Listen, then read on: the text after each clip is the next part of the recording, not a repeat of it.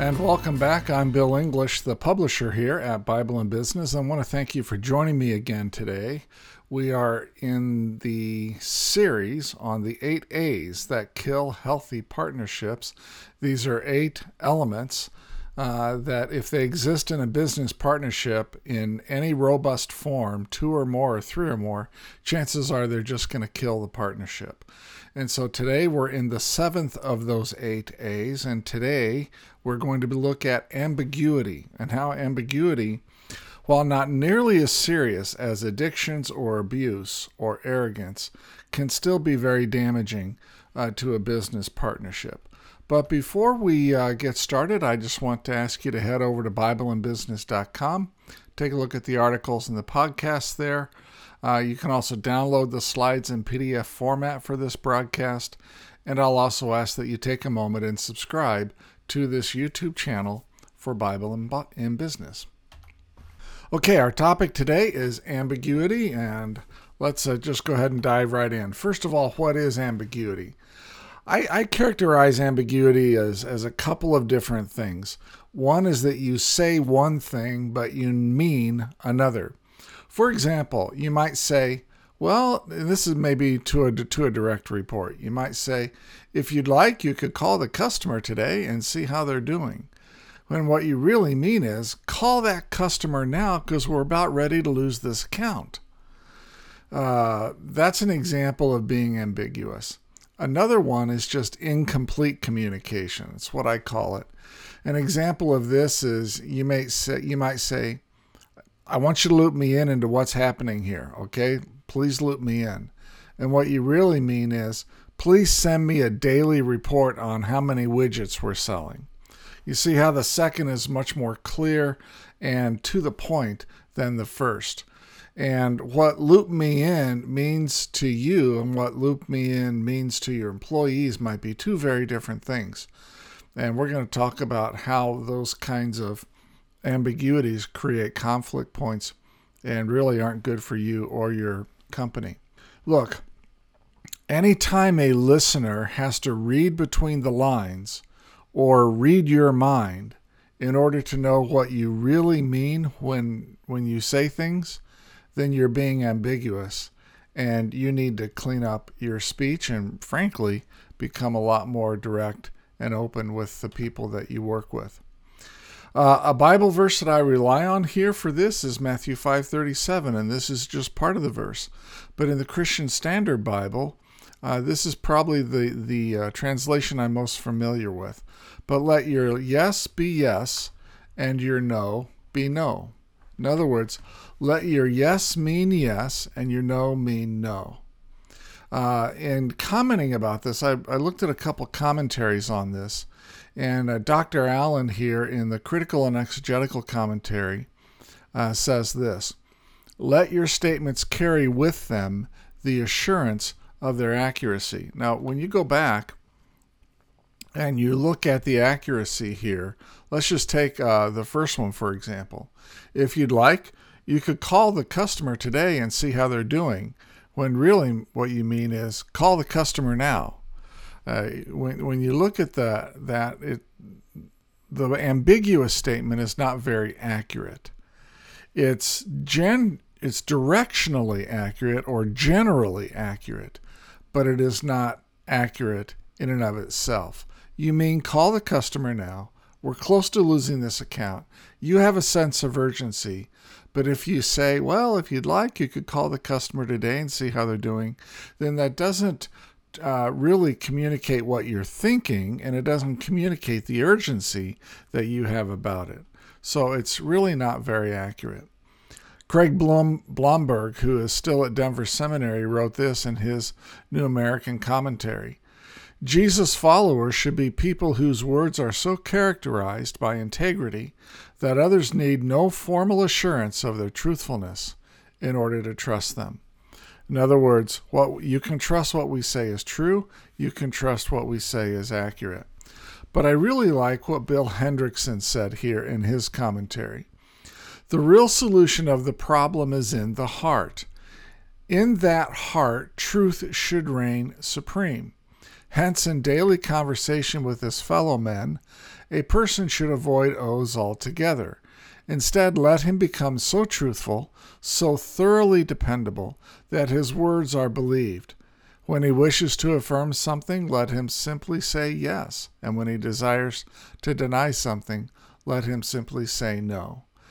Um, really, what we're after here is to say that your statements have to be truthful and they have to be accurate. Coming back here on the incomplete communication, please loop me in into what's happening. What you mean is, please send me a daily report.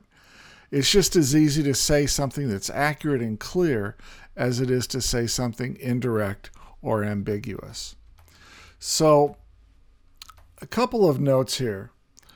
Ambiguity is resolved through simplicity and truthfulness. You get away from ambiguousness by becoming simply uh, true and truthfully simple. So I like the combination of simplicity and truthfulness. You don't have to say a lot of words. The more words you say, frankly, the more you will become complex rather than simple. So say what you mean simply and directly and be truthful about it. I think ambiguity, the results of ambiguity is gaps. That's what I call gaps. People are wondering what was meant by what you said, and then since they don't they really don't have any other place to go they're going to act on their own interpretation they're going to hear it they're going to interpret it and they're going to act on their own interpretation and where there's gaps they're just going to fill in the blanks on their own with their own experience with what they think they ought to be doing maybe they'll connect some dots with what you said earlier and uh, and they fill it in that way but whatever it is when you create gaps, or what I call blanks or gaps, people will wonder what you meant and they're going to act on their own interpretation and they're going to fill stuff in. If a whole team is trying to interpret what you said, then you're going to create conflict on that team because different people will hear different things. Okay? And over time, ambiguous communication can create exasperation as people become tired of interpreting your ambiguous communications, whether it's emails, whether it's vocal, whatever. So I believe the ambiguity is resolved through simplicity and truthfulness. Now, when you stop to think about it, how does ambiguity harm a partnership? Well, the same problem which ambiguous communication creates between a manager and a direct report is also created within the partners. So, the less clear a partner is, the more likely it is that the partners won't understand what was said and they're, they're going to respond to it however they interpret it.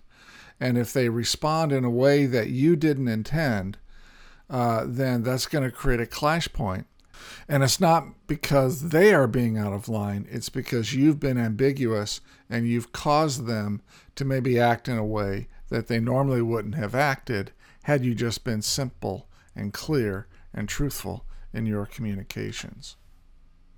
So, a partner who is ambiguous needs to learn to have confidence in his communications.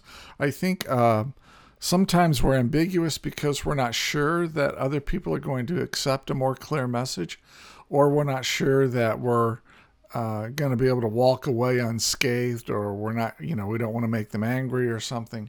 And so we become a little bit ambiguous. So we need to overcome that internal editing, trying to guarantee a certain reaction based on how we say something. Uh, what we need to do instead is just be clear and be truthful, be loving for sure, because if you become too truthful and you become too brutally honest with unvarnished truth, chances are uh, you're going to create a whole nother set of problems uh, that you really don't need in life. Okay, so what is ambiguity? It's saying one thing but meaning another, or it's incomplete, kind of sideways, indirect communication. The scriptures tell us to be clear and truthful. Let your yes be yes. That's clear, it's simple, it's truthful. Let your no be no. It's clear, it's simple, it's truthful. And um, resolve your ambiguity in your communications by just being clear and simple and yet truthful. And I don't have it here on the slides, but I'm going to add loving. Be lovingly clear and simple in your communications, and that will resolve any problems that you might have with ambiguity. Next episode, we're going to look at a person who is autocratic or autocraticness. Um, this is a person who really lords it over everyone else. And uh, uh, one of the common words I think that we'll use in the next episode is a micromanager. They're autocratic. Okay, so uh, that's what we're going to do in the next episode, and that will be the last one of this series on the eight A's that kill healthy partnerships. So until uh, we see each other again in the next episode, I want to thank you for joining today. Thank you for uh, checking in. I'm Bill English, the publisher here at Bible and Business. If you'd like to get a hold of me, you can do that just by emailing me at bill at bibleandbusiness.com. Bill at Bible, A-N-D, and business.com. I look forward to hearing from you. And uh, please drop me a line as soon as you can. Let me know how you're doing. And let me know what you think of these videos too. I'd be interested to hear uh, your thoughts on that. So, again, until the next episode, thanks for joining me and go out and make it a great day. Take care.